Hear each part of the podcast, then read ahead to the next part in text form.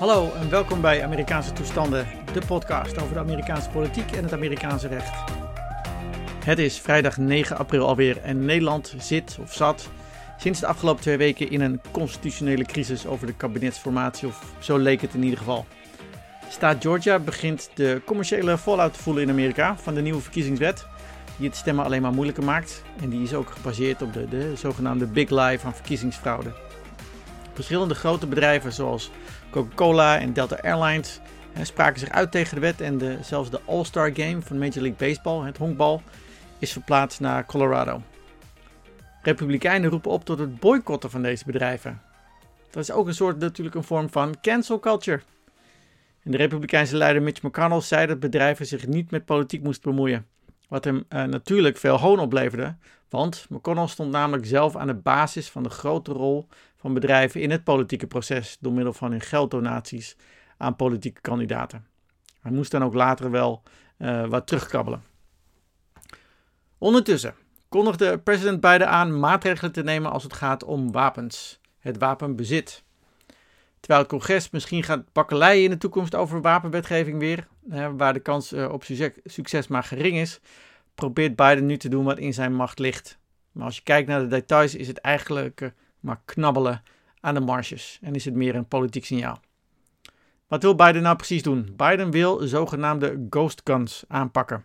Pistolen die thuis zijn gemaakt, bijvoorbeeld met 3D-printers, eh, heel modern, hè, waarvan de onderdelen als een pakket worden geleverd en door de koper zelf in elkaar moeten worden gezet. En dat kan eh, naar verluid in 30 minuten.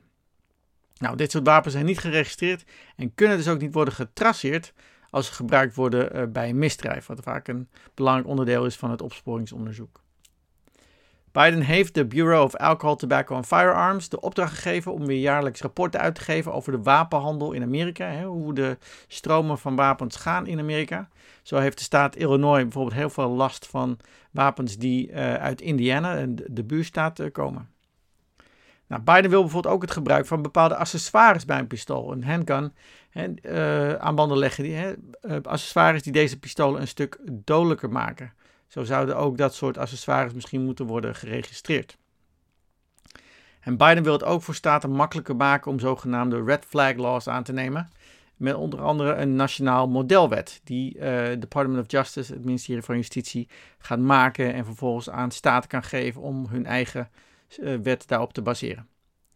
Wat doen deze red flag laws? Nou, deze red flag laws maken het makkelijker om iemand zijn wapens af te nemen. Bijvoorbeeld in gevallen van huiselijk geweld of uh, mentale instabiliteit met het risico bijvoorbeeld op zelfmoord. Het liefst ziet beide op termijn wel een, nationale red flag law, maar het is maar de vraag of dat uh, zou kunnen. En of dat er door het congres heen komt. Daarnaast dringt Biden erop aan dat het Huis van Afgevaardigden de drie wetsvoorstellen aanneemt. Die drie mazen in de, wet, uh, in de wetten ook dicht. En die nu bij het congres aanhangig zijn. De, zo is daar een wet die uiteindelijk, uh, of eindelijk moet ik zeggen, Universal Background Checks invoert. Een verplichte achtergrond of antecedentenonderzoek voor iedereen die, die een wapen wil kopen. Of het nou in een winkel is, tijdens een zogenaamde gun show of online. En een gun show is natuurlijk een, eh, zo'n tentoonstelling waar handelaren hun wapens uh, kunnen uitstallen en hun waren ter plekke kunnen verkopen. Er is ook een, een wet ehm, die de zogenaamde Charleston loophole wil dichten. Dat is een maas in de wet die zegt dat als de FBI een background check niet binnen drie dagen voltooit, dat de koper alsnog zijn wapen gewoon kan krijgen, dus zonder die dat achtergrondinformatie. Nou, ik heb het nu hier wel over een background check, terwijl ik eerst zei van dat er nog een wet is die universal background checks moet invoeren. Dit, een universal background checks betekent dus een, uh, een, een antecedentenonderzoek voor alles en iedereen die een wapen wil kopen door het hele land heen. Op welke manier dat ook, dan ook. Goed, ten derde, Biden hoopt dat een van zijn belangrijkste successen uh, van toen hij senator was, de Violence Against Women Act, opnieuw wordt geautoriseerd, waardoor ook stalkers van vrouwen bijvoorbeeld hun vuurwapen zouden moeten inleveren als daarom wordt uh, gevraagd, omdat ze een gevaar vormen voor um, uh, de vrouw. Nou, in de vorige podcast had ik het ook over de zaak Young versus Hawaii, waarin het negende Circuit Court of Appeals, een federale beroepsrechter, een verbod op het openlijk dragen van wapens in Hawaii um, uh, niet ongrondwettelijk uh, verklaarde. Met andere woorden, Uh, Hawaii mag het openlijk dragen van wapens op straat in Hawaii, zoals in het Wilde Westen, uh, verbieden. Maar er zijn ook tegenbewegingen. Ja, op de dag dat Biden zijn maatregelen aankondigde, tekende juist de gouverneur van Tennessee een wet die het verborgen of openlijk dragen van een wapen zonder vergunning gewoon toelaat. Vaak moet er een, wil je, mag je een wapen wel bezitten, maar moet je vervolgens een vergunning hebben om hem ook te kunnen dragen in het openbaar. Of het dan wel verborgen hè, onder, in, je, in je jaszak of uh, openlijk aan je schouder, aan je, sorry, aan je heup of zo. De wetgever in South Carolina had het ook al eerder gedaan. De, vraag is eigenlijk niet of deze wetten in Tennessee en South Carolina nou ongrondwettelijk zijn. Het Hoge Rechtshof had immers in de zaken District versus Columbia en Heller um, en McDonald versus City of Chicago eindelijk bepaald in 2008 en 2010 dat een individu in ieder geval het recht had om een handvuurwapen, een pistool, te kopen en in bezit te hebben. En dat ook staten daaraan gebonden zijn via het 14e amendement. Nou, de wetten uit Tennessee en South Carolina en andere staten die zeg, eh, dergelijke wetten hebben, zullen dan ook niet op die grond kunnen worden aangevochten. De vraag die uit de zaken Heller en McDonald komen is in hoeverre het congres of de staten zelf het wapenbezit mogen reguleren. Tennessee en South Carolina mogen dan wel het openlijk dragen van een wapen wel toestaan als in het Wilde Westen, zoals ik zei, hè, het 19e eeuw en dit we uit de film kennen. Maar dat betekent niet dat Hawaii dat niet mag verbieden. Of dat is in ieder geval de vraag die het Hoge Rechtshof mogelijk in de toekomst moet gaan beslissen. De oerconservatieve rechter Scalia, die de Heller uitspraak had geschreven, had zelf expliciet de mogelijkheid opengehouden in zijn uitspraak en had erkend dat het tweede amendement zeker niet absoluut was en gereguleerd kan worden. En natuurlijk is dan de vraag, hoe dan? Nou, Heller en McDonald, die uitspraken gaan voornamelijk over handvuurwapens, pistolen.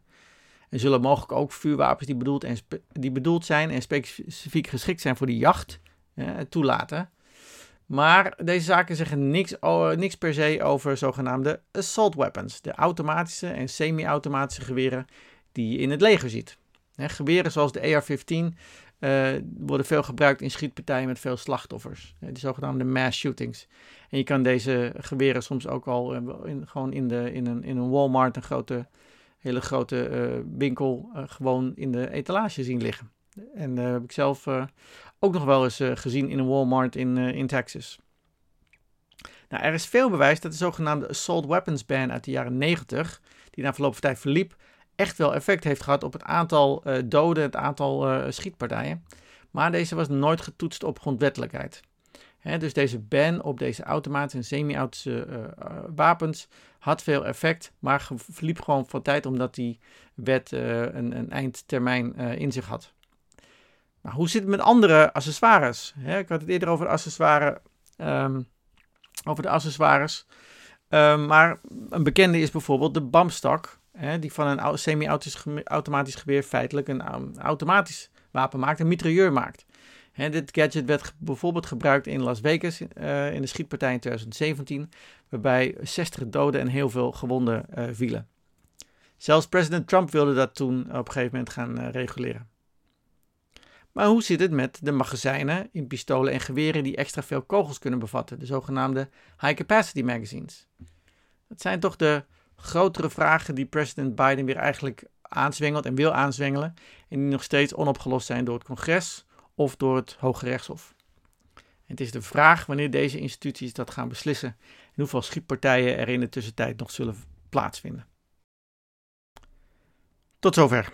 Heb je wat gehad aan deze aflevering van Amerikaanse toestanden? Laat dan alsjeblieft een review achter op iTunes, zodat anderen ook de podcast sneller kunnen vinden. Wil je het Amerikaanse circus blijven volgen en met name het juridisch gedeelte, maar misschien niet 24/7? Abonneer je dan op deze podcast via iTunes, Spotify of waar je dan ook luistert. Mocht je naast het abonneren de podcast verder willen steunen, aanmoedigen, dan kan je zelfs een donatie doen, nu nog via Amerikaanse-toestanden.nl. Nogmaals dank voor het luisteren en tot de volgende aflevering van Amerikaanse toestanden.